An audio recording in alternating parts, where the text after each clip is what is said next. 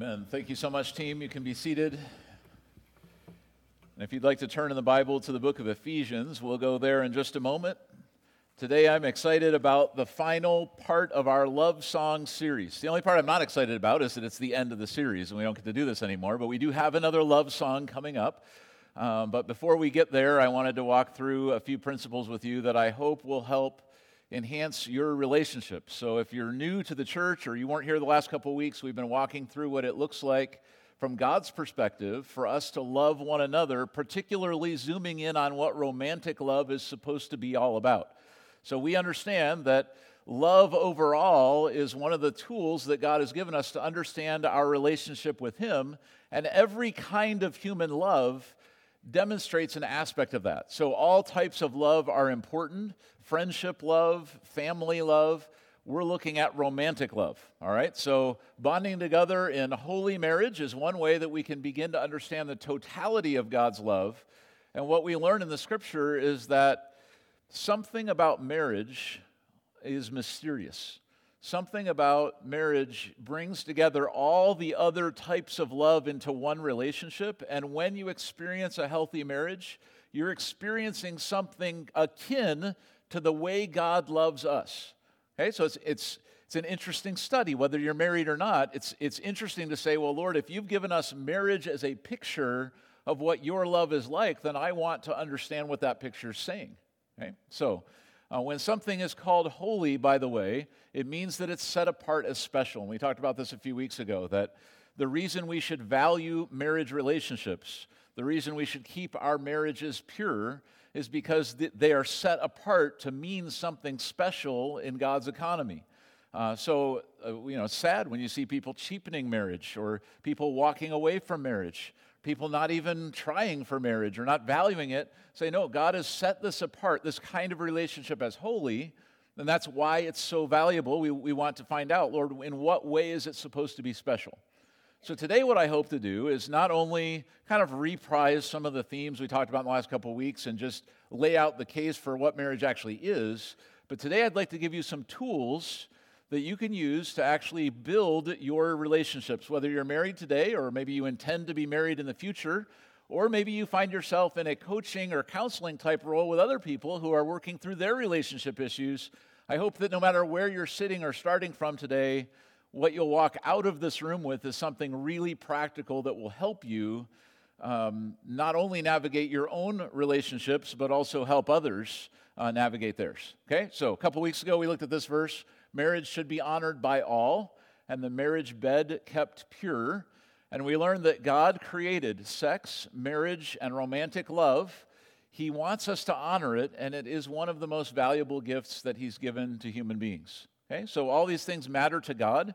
Uh, God is the, in the, in the inventor of all of this, and so we'd say, Lord, before I go out and do all this my way, I'm looking up to heaven and saying, Lord, how, how do you want me to use these amazing gifts? And, and how do you want me to organize my life according to the relationship pattern or blueprint that you have uh, for life? So, we're going to look at Ephesians 5 for a little bit and read some very specific directions that God gave to households, starting with the, the sort of the prime relationship in any household, and that is the husband and the wife. Okay, so after the book of Ephesians has talked to the people about their character and their sense of following Jesus and what it means in, in, the context of a church to be humble and loving and caring. Then he says, now let's zoom in on households because that's where the rubber meets the road. Right? It's kind of easy to you could you could probably fake being a Christian while you're at church, right? You kind of sing the songs and smile at people and everybody think you kind of blend in. But wow, when you go home and you face the pressures of real life, your actual self is on display, right? And you can try to hide it, but eventually the pressure of home is going to bring that out of you. And so that's why, if your faith is real, it has to be faith that's lived at home. So we start in verse 21. And further, submit to one another out of reverence for Christ. So, this is further than what? Well, further than all the things that were said before about grace and humility and holiness and you know, living for Christ in every context they're in. And he says, be thankful in all circumstances for as you're walking with Jesus and keep living that way. And further, submit yourselves to one another out of reverence for Christ. That is, instead of putting yourself first, recognize that you're here to serve other people. You're here to love other people.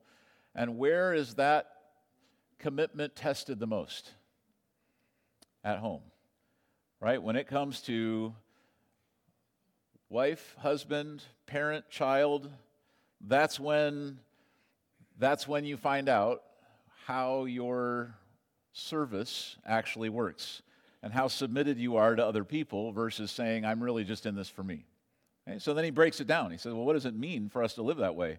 Verse 22 For wives, it means submit to your husbands as to the Lord. For the husband is the head of his wife, as Christ is the head of the church. He is the Savior of his body, the church. As the church submits to Christ, so you wives should submit to your husbands in everything. For husbands, this means love your wives just as Christ loved the church. He gave up his life for her to make her holy and clean, washed by the cleansing of God's word. He did this to, prevent, to, to present her to himself as a glorious church without spot or wrinkle or any other blemish. Instead, she will be holy and without fault. In the same way, husbands ought to love their wives as they love their own bodies. For a man who loves his wife actually shows love for himself. No one hates his own body, but he feeds it and cares for it just as Christ cares for the church. And we're members of his body. As the scriptures say, a man leaves his father and mother and is joined to his wife, and the two are united into one. This is a great mystery, but it is an illustration of the way that Christ and the church are one. So, again, I say, each man must love his wife as he loves himself, and the wife must respect her husband. Hey, and then the text goes on to talk about how that would work with parents and children and in other relationships, but we're going to zoom in on the marriage relationship and say, well, how would we actually live out those principles? If, if you're supposed to be able to look at the person you're married to, uh, or if you're single right now and you're thinking someday you might be married, you're going to eventually look at someone and have to decide Am I willing to set myself aside and love that person first? Am I willing to submit to that person instead of thinking my life is all about me and my happiness and getting my way and having my dreams come true? Am I willing to step outside of that and go in with someone else when I know my task as a Christian is now going to be to put their life first ahead of mine. Okay? That's a, it's a big commitment on our wedding day. So, this is my wedding day, and I'm so glad I found the right one for me. That's Melissa, my wife, if you haven't met her. And uh, when, when we were married and we're standing there at the altar, and you know, various people were involved, actually, Pastor Dell was one of the people who helped officiate my wedding all those 20, almost 20 years ago. And uh, when we were, um, when I was making that commitment to Melissa, I thought I knew what I was committing to. I think we all probably imagine that we know what it means to be loved for a lifetime and sickness and health and richer or poorer. And then those things actually start to happen right over the years that follow. And you go, wow, so this is what it meant when for, for like sicker, not sicker and poorer. Sometimes that's probably it's just sicker and poorer.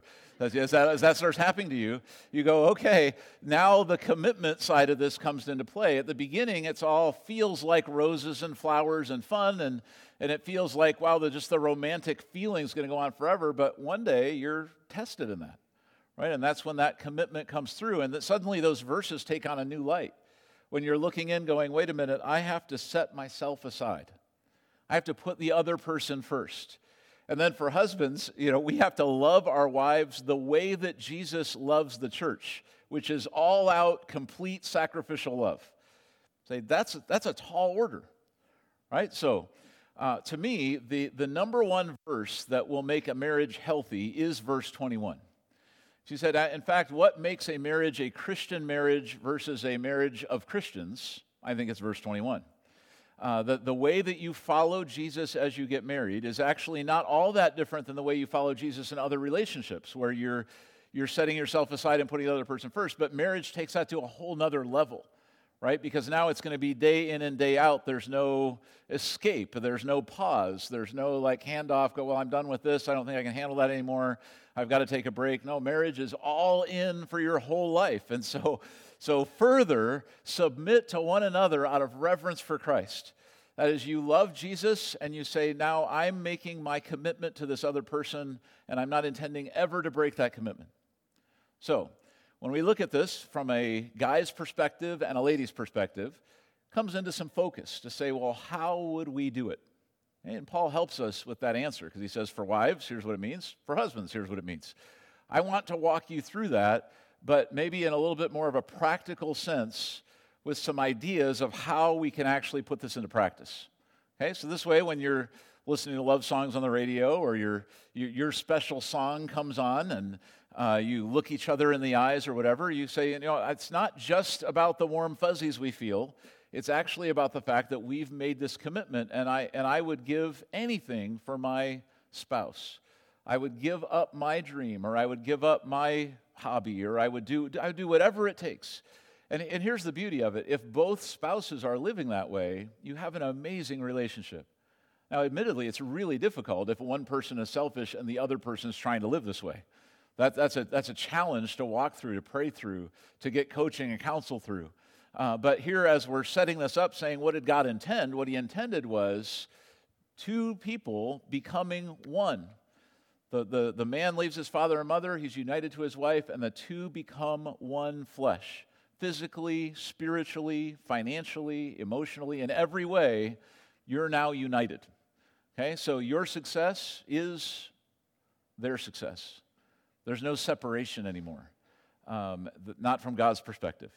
So we still have to live with the mess of our lives, right? So, it's, so we start with the ideal and we say, okay, Jesus, I'm going to need a lot of help to get from where I, where I am right now and how I feel right now all the way to that place that you're calling me to be.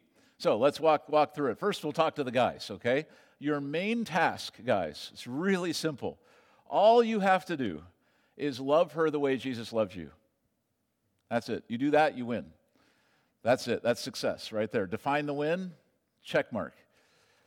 Now, the more you learn how Jesus loves you, the more you start realizing there are a few layers to this. This is a lifetime pursuit. This is not something that you'll get done this Saturday and check it off and move on back to the golf course or whatever. No, this is, this is a lifetime uh, pursuit of learning how to love your wife the way that Jesus loves you. So you might ask, how, how does Jesus love me? Well, he's patient with me.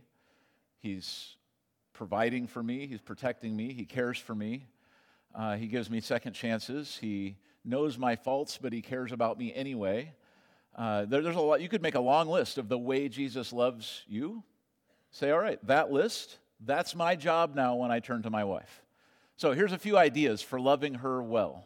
Okay, just to make it as simple as possible. Here's, here's the way I think of it. Number one, set a goal to make her feel loved by you every day. Okay, one of the things that's interesting about um, when, when he speaks specifically to wives and husbands in Ephesians, there is when he looks at the husbands, he says, Husbands, your job is to love your wife. Now, is, is your job also to give up your own self for your wife? Well, sure. Is your job also to be respectful to your wife? Of course, of course. But something about you displaying love, real love to your spouse, is, is part of what you need to do as a man, but it's also part of what they need to receive as a woman. They need to know that they're loved by you. And so you might say, as a guy, uh, okay, I'll take that challenge. I, I just want to make sure every day she knows that I love her. I heard about a guy one time that never said, I love you to his wife. He's never said it. He said, Well, I told her the day we got married, if anything changes, I'll let her know. And that's probably not the right way to play it, guys. We, we need to make sure we're reaffirming our love day in and day out in the way that we act and the way that we touch and the way that we say things and the attitude we maintain. In every way, we want her to know we're still choosing her, we're still loving her. And, uh, and that's part of, uh, part of what we get to do for our whole lives. Okay, so you can either take that as a burden or you can take that as a blessing. It's up to you. Uh, I would say t- take it as, a, as an experiment to go explore because you're never going to know how you can show love to your wife until you try. And so you spend your whole life exploring ways to show how much you love her. Okay, here's one way to do that take quality time to listen to her rather than jumping ahead to solve practical problems. Any guys with me on this one? It would be easier if they would just let us solve the problems, right? I would love that. If Melissa would just come to me and say, "Here's a list of problems. Can you fix them?" and I would say, "Yes," and we would be done, and that would, be, and then we could move on. Uh, but you know, part of part of the give and take of the relationship is sometimes the problem isn't actually the problem. Sometimes the the problem to solve is actually that she really wants to communicate with you. So you take the time to listen. And before jumping in to try to fix what's wrong, you just say, honey, I want to hear you. I want to hear what's really going on. And, uh, and that's one way you set yourself aside. And sometimes, guys, that means we're setting our clock aside, setting our schedule aside, and saying, you know what, I'm, I'm here for you. You're my first priority relationship. So everything else would ultimately be secondary. Uh, hey, let me sit down and listen. Or if it just can't happen right now, let's schedule a time we can actually spend time together in a concentrated way, and I will listen. Okay? So it's just a way of thinking where you're setting, yourself, you're setting aside yourself and putting them first. A third idea is find out if there are any open tabs you can close. All right, so um, you think about in, in a on your phone if you I don't know if you navigate down to the bottom and sometimes it shows you how many open tabs you have. I don't know what your record is, but sometimes sometimes it'll say like 200 tabs, you know, are somehow open, you know, and then I'll look at my computer screen and occasionally it looks something like this, where there's just windows and tabs all over the place, and a whole bunch of things are open and left undone. And I left it open because it wasn't quite finished, or I didn't have time to deal with it, but I don't want to click off of it yet because I know I need to get back to it. And wow, life can get kind of complicated, right? So, one thing I've noticed is that as a guy, I tend to be able to just focus on one window that's open at a time, one tab, and not care that there's a whole bunch of other stuff to do. Um, I'll just, like to me, multitasking is there are multitasks, I'm going to do one of them. Um, well, so women a lot of times are wired differently than that. Um, and so for Melissa, one of the things I've learned is that when the screen of life looks like that to her, uh, she's balancing a whole bunch of worries and concerns at once as I'm happily going on my way doing one thing. And one, real, one way I've found that I can serve her is just help her click the little red X's on the things to get rid of the stuff that doesn't need to be there, which might be, sad to admit it, sometimes I am actually the open windows that are still on her screen. Things I said I would do, things that I promised, things that I said, oh, yeah, I'll handle that, or I'll make that call, or I'll do that function, or I'll make that ride happen. And, you know, wow, as life goes on, those things can accumulate it's not bothering me a whole lot, but it's really bothering her. So, one way I can set myself aside and sort of step into her thinking and love her well is just say, honey, and I, I sometimes will actually say it this way I'll say, honey, are there any open windows that I can help close? And now that we know what that means together, we have that same language, she'll, she'll have a list. Like if I ask for it, there will be open windows. Um, and it will be anything from, you know, literally the honey to do list around the house, but usually it's other things like that. It's, you know, it's, it's other things that are sort of weighing on her. Um, and so I'll say, hey, we're partners in everything in life. And so if there are things that are stressing her out or filling up her, you know, not, not allowing her to be able to be focused, uh, I, I'm willing to step in and help with that. Okay? So, fourth idea to love her well is to be the, the spiritual fire starter in your relationship. So, a, a recurring challenge that I notice lots of married couples um, is when I look at it from a pastoral perspective and see sort of how they roll, how they're functioning. A lot of times it seems like the wife is kind of dragging the husband forward a little bit. It's not that the husband doesn't want to follow Jesus or you know isn't willing to make a commitment. It's just a lot of times the husband's got, for whatever reason, other priorities, other things going on, and the wife usually is the one saying, "Honey, you know, hey, we really should go to church," or "Wow, it'd be nice if we did something with the kids," or so. So here's the way you could love her well. Make sure they flip that paradigm over, and you be the one who initiates the things that need to happen. Like you already know what they are; it's not rocket science. But just decide, you know what? Hey, I'm going to step forward and not wait for my wife to remind me. I'm, I'm going to be the person that pushes forward on some of these things. Uh, so here's a couple ideas. Might be starting important conversations Okay, so if you know you need to talk about something, guys, a great way to love her well is to say, hey, honey, I know we need to talk about issue X. I'd like to schedule a time for us to do that. Hey, just be the one that brings it up. Um, especially if it's a spiritual thing where you might say, you know what, I feel like in our, in our relationship, we need to invite God to be a part of things a little bit more. We need to pray together or read the Bible together. Great. You, you bring that up. And, uh, and that's a great way to show love for her. Uh, set mission priorities. Okay, so when you think about the mission of your household, the things that need to be accomplished, you know, take some proactive steps to set the priorities and decide to fir- take the first step into those. Uh, encourage her spiritual growth. Um, so she's probably, if she's a, it, just, this isn't, I don't want to overgeneralize. I know everybody has different scenarios, but my experience has been oftentimes the wife is encouraging the husband's spiritual growth, but it's not exactly going the other direction. So, guys, we get to pick up our side of that equation and say, okay, if she's encouraging me, I want to encourage her. Uh, invite her to church activities. So you, you know, maybe you're the one that says, "Hey, I think we should join life group, or go to a learning elective, or take advantage of parents' night out this week and go do something together." Like you're the one that starts. You're the initiating uh, factor in that. Uh, offer to read the Bible or to pray for her, uh, just so that she knows, like you're you're there with her and you want to carry things forward. Okay, last one for guys. Uh, what you did to what you did to get her, keep doing that. So go all the way back to the beginning of your relationship and think about what it was you did that made her fall in love with you. Say, I'm not sure how I pulled that off, right? Because it was not a good deal for her. but, but she made the deal, and now you have to look, go back and you say, all right, what was it? Was I communicating a lot? Probably. Uh, was I giving her, you know, attention and gifts and care? Yeah, I probably was. Uh, was I putting her needs first above my own? Was, was I prioritizing our relationship? Yeah, I probably was. So, in that context, she fell in love with you. So now, fast forward a few years, that's still what you're supposed to do.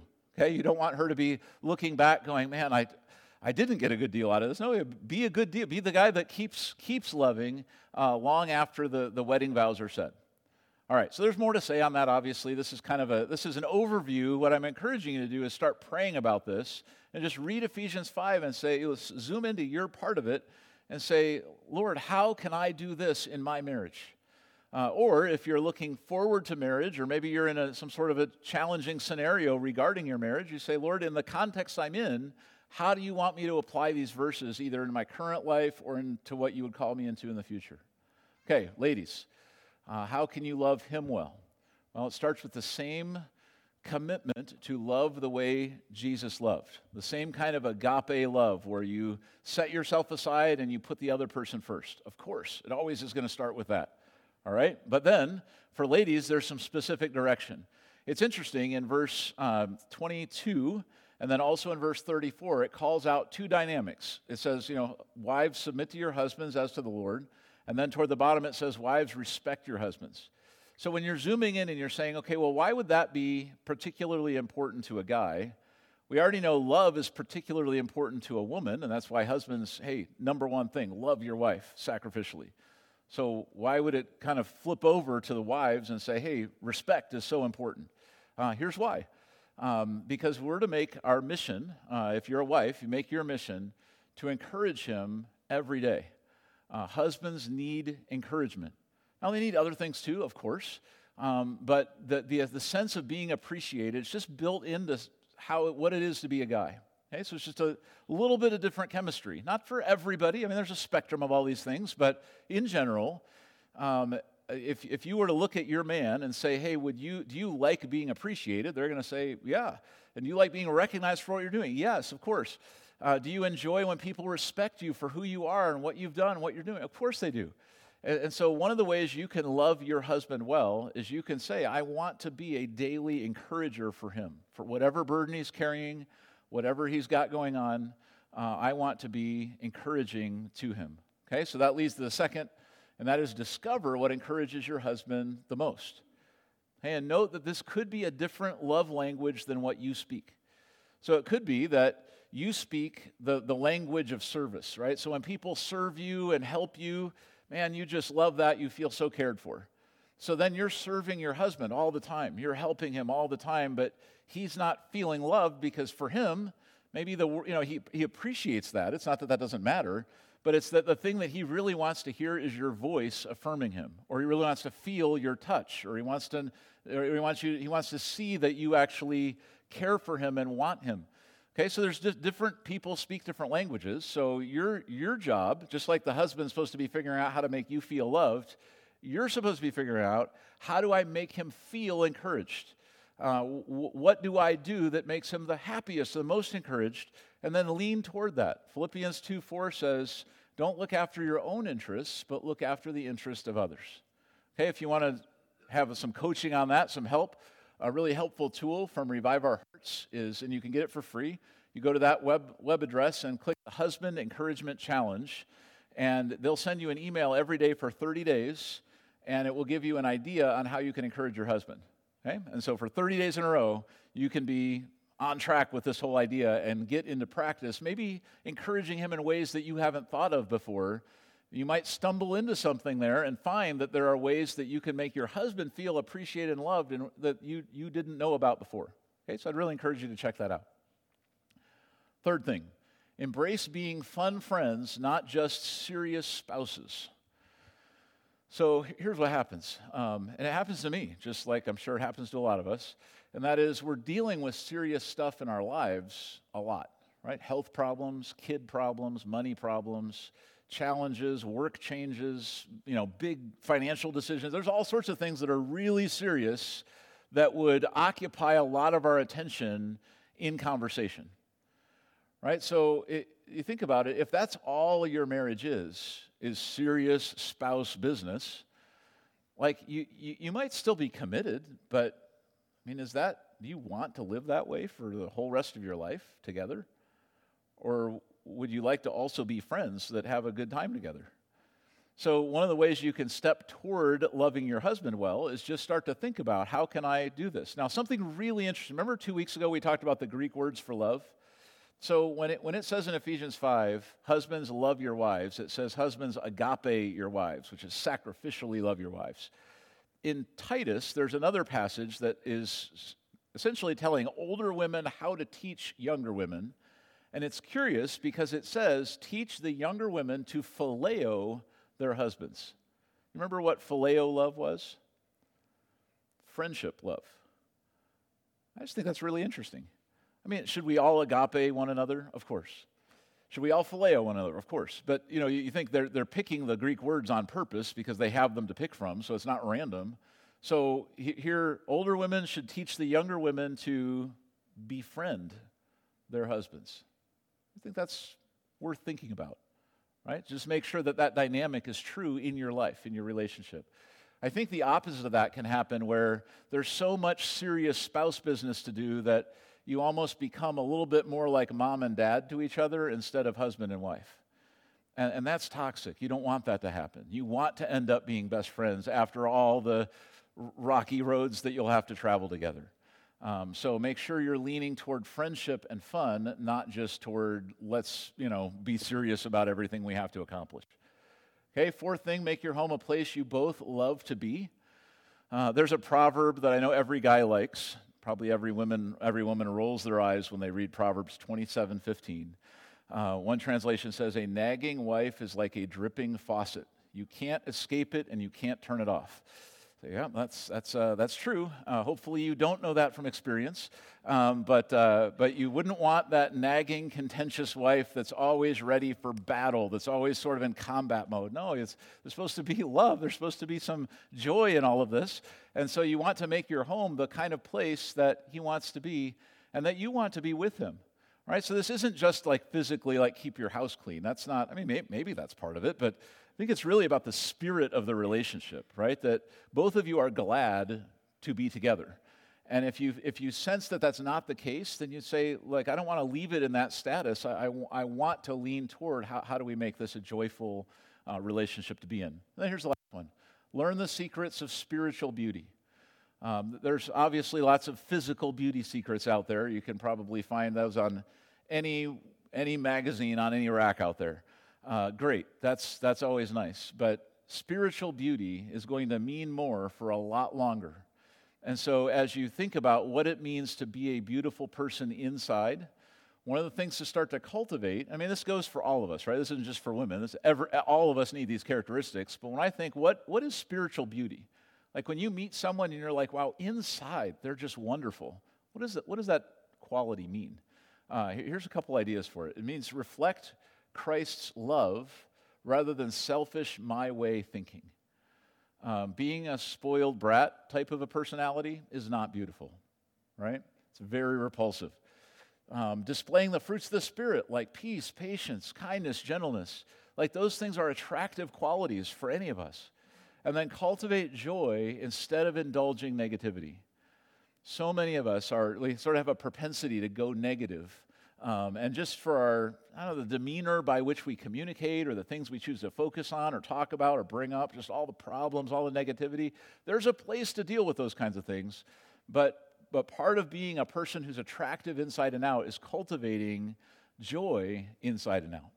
All right, so let's look back at our key verse for healthy marriage and further submit to one another out of reverence for Christ. If you'll make that the flagship verse of your relationship, whether you're in a relationship right now or the one that you hope to be in in the future, your marriage will be in such a healthier place. And you'll be able to weather storms. Like things are, it's not, that's not going to make your marriage perfect. But when challenges come, if you're both serving each other, uh, it, will be a, it will still be filled with joy even when there's pressure and stress. Okay? So the, the way of Jesus doesn't promise like a smooth path for everything to go fine but he does promise the right path. So you say, Lord, that's what I want to commit to. Um, if we wanted to sum it up, say, hey, just set yourself aside, right? It's right where we started from. Set yourself aside and love. So, our final love song of this series um, is the old Nat King Cole, and hopefully we have our love song singer. Are you here, Miriam? Uh oh, she got stuck in the green room. So, oh, here she comes. All right, wonderful. So, Miriam's going to sing us our final love song. And as you hear this, um, you know, if you're here with your loved one, you can obviously look over at them and wink or something if you want to. Um, but what I'd like you to do is contemplate what this means for you long term, that you would actually be a person who's committed to love, committed not just to the feeling of love being something fun you experience, but committed to the, the commitment of love. All right? Uh, so let's hear this song, and then, and then I'll come back and wrap us up.